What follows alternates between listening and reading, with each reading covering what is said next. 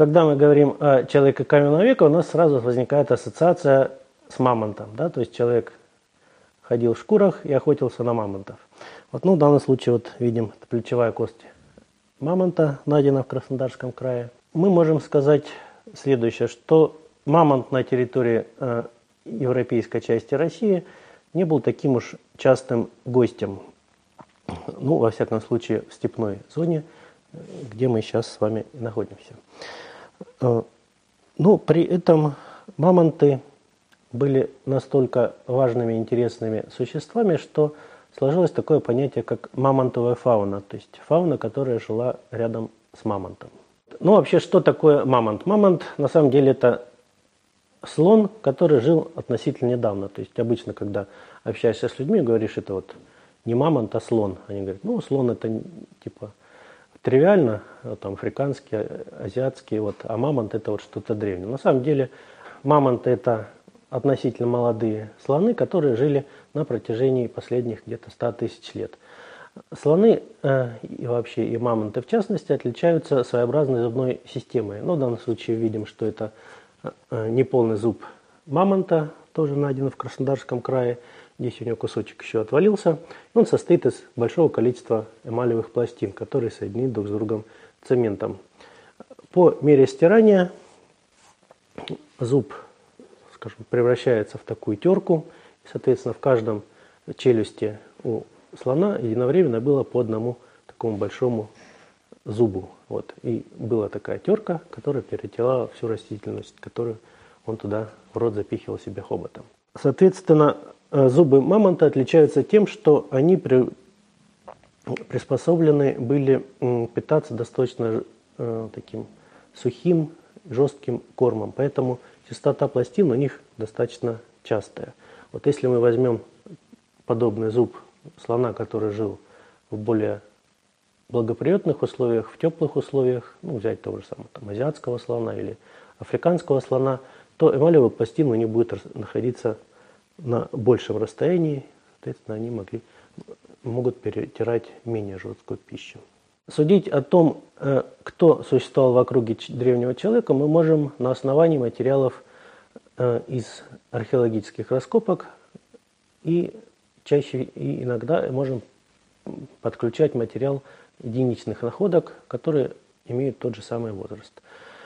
На территории юго-европейской части России представлены два таких больших этапа существования древнего человека каменного века. Это так называемые позднемустерские э, стоянки э, неандертальцев и уже, собственно, позднепалеолитические стоянки кроманьонцев, то есть, собственно, человека разумного. Маленький экскурс. Значит, мустерский период, связанный с жизнью и обитанием неандертальцев, это период где-то там от 300 до 30 тысяч лет назад. А кроманьонцы появляются ну, в Африке они довольно давно, ну, на, на территории европейской части России э, это где-то начало их появления где-то 30 тысяч лет назад. И, естественно, фауна, которая существовала в те и другие периоды, рассматривая нами, будет немножко различаться. Поскольку климат на нашей планете изменялся всегда и будет изменяться всегда, вот, поэтому на территории Евразии теплые периоды сменялись холодными периодами. И человек э, существовал в достаточно широких диапазонах температур, но чаще всего э, вот эти местонахождения, стоянки приурочены к определенному периоду. То есть это или холодный период, или теплый период. Только в, в некоторых случаях можно говорить о том, что данная стоянка существовала на протяжении очень длительного периода, или туда приходили люди очень часто на протяжении длительного периода. Вот, поэтому это вот такие хорошие срезы возрастные, которые позволяют говорить о том, что существовало и в каком виде оно существовало.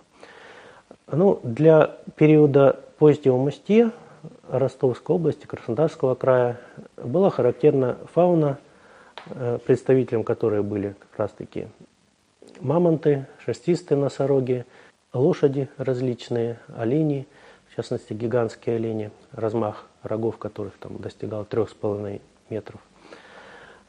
э, ну и прочие э, существа, которые были достаточно экзотичными для нашей фауны. Но при этом уже многие формы были, появились и тогда. То есть, к примеру, те же самые там лисы, волки, благородные олени, они существовали уже тогда практически в том же самом виде, в котором мы их видим на данный момент.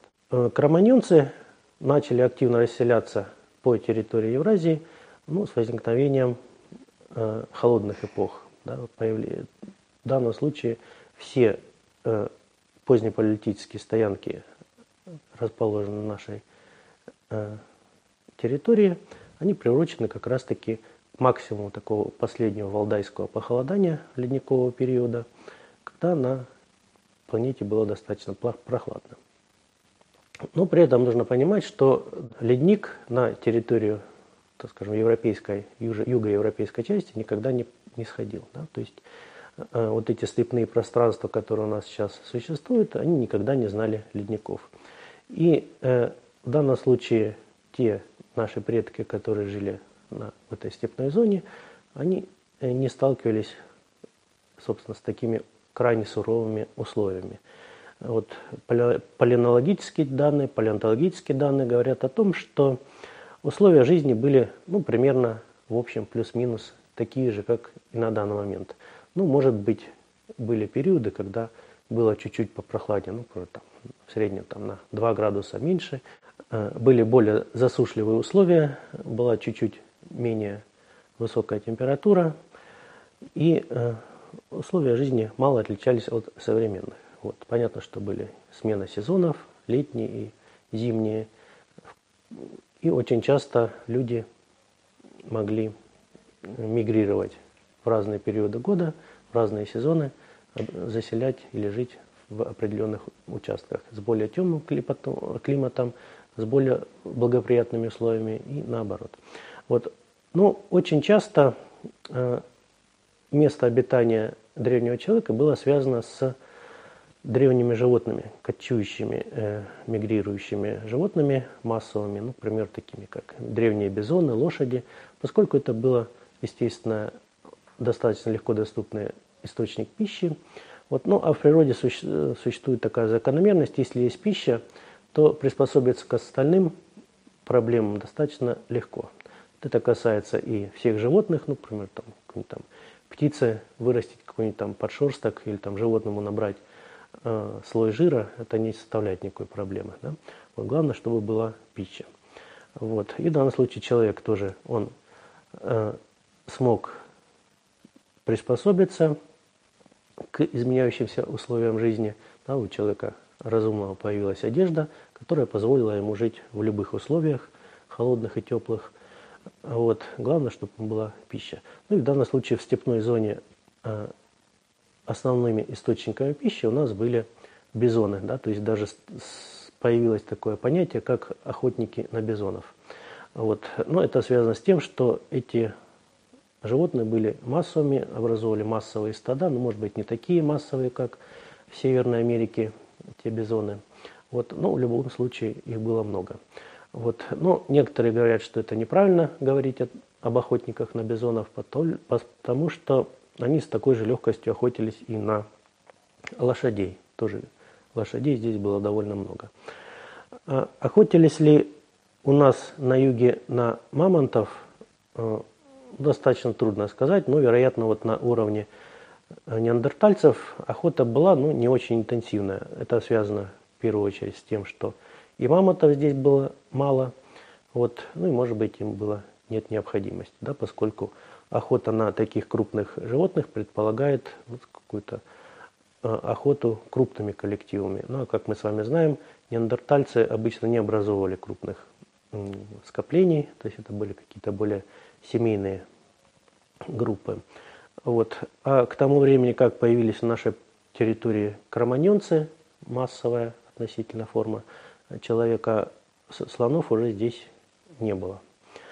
Вот. И поэтому они продолжали охотиться на бизонов и лошадей.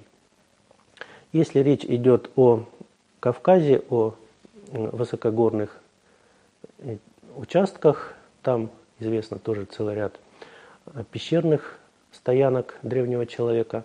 Понятно, что туда ни мамонты, ни бизоны, ни лошади обычно в высокогорье не заходят. Соответственно, там человек начинал охотиться и на местных животных, то есть это какие-нибудь там туры э, или же там серны, вот, пещерные медведи и так далее. Э, человек, кроме потребления крупных животных, естественно, э, потреблял все, что ему попадалось под руки. Да? И э, в частности, например, вот есть такая у нас стоянка «Каменная балка», где нет данных о том, что люди, обитавшие на этой территории, имели избыток еды. Да? То есть они раздрабливали все кости до мельчайшего состояния ну, в поисках костного мозга. То есть они утилизировали все, что они добывали, практически полностью. Вот, и, соответственно, э, показано, что они активно использовали в пищу крупных грызунов, таких как сурки, суслики, вот известны обугленные остатки этих животных. Что касается такого, э, скорее, заблуждения, что древний человек относился к окружающей среде э, довольно бережно, можно привести пример примеру, стоянки Авросиевка, которая располагается относительно далеко от России, на территории Украины, в Донбассе. Вот. Так это на этой стоянке, которая занимает площадь порядка 600 квадратных метров, э, относительно ровным слоем, толщиной от 30 до сантиметров до полуметра, вот эти кости бизонов, вот, и посчитано, что на данной территории сосредоточены остатки ну, более чем тысячи особей бизонов. То есть это может нам сказать, что эти люди ну, охотились достаточно активно и не заботились об окружающей среде. Да? То есть если была возможность, они охотились, они забивали все, что смогли и до чего них дотягивались руки. Вот. Если же не было такого изобилия животных крупных, ну, соответственно, они, наверное, вели такой полуголодный образ жизни.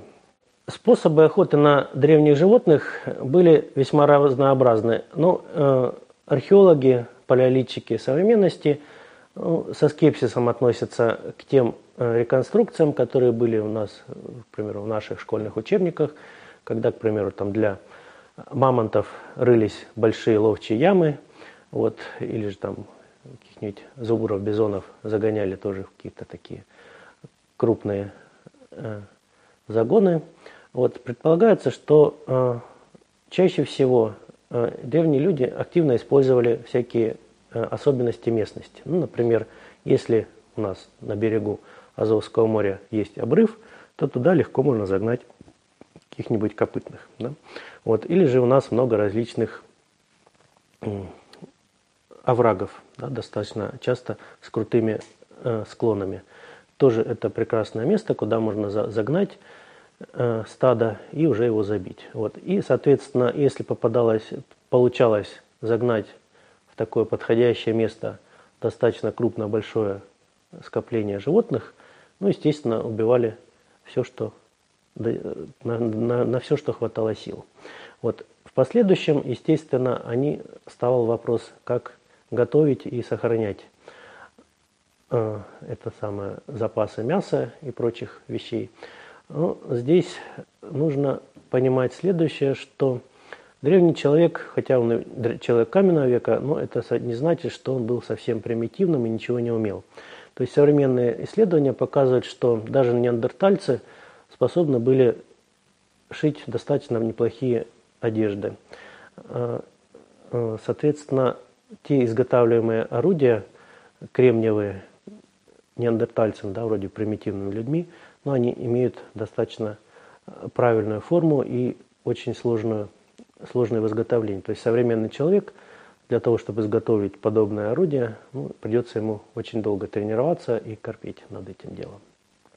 Вот, при всех наших навыках, при развитости наших э, рук и прочих знаниях.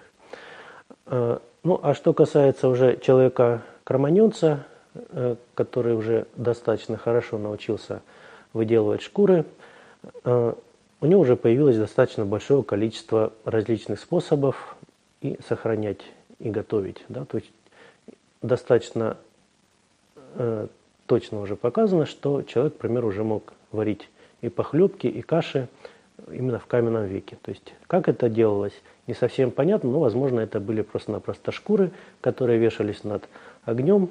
Вот, и известно, да, то есть если даже в бумажном стаканчике можно закипятить воду. Да. Вот, то же самое, вероятно, они тоже использовали. Вероятно, они же использовали и различные формы запекания мяса, копчения мяса, сушения, высушивания мяса. Вот, ну, единственное, вряд ли они знали способ засолки. Ну, это на данный момент пока неизвестно. При наличии большого количества дичи забитой, ну, э, в большей части, конечно, они утилизировали. Хотя, к примеру, вот есть какие-то всякие рассказы про древних людей, которые говорят о том, что вот, древний человек после большой охоты там, наедался от пуза и валялся. Да? Вот, э, чтобы переварить все, что он съел. Вот чтобы потом уже в течение там, месяца голодать, например. Да? А, было так или нет, ну, возможно. Да? То есть э, для нас это характерно для человека, то есть мы любим поесть и наесться до отвала. То есть то же самое можем говорить и о наших предках.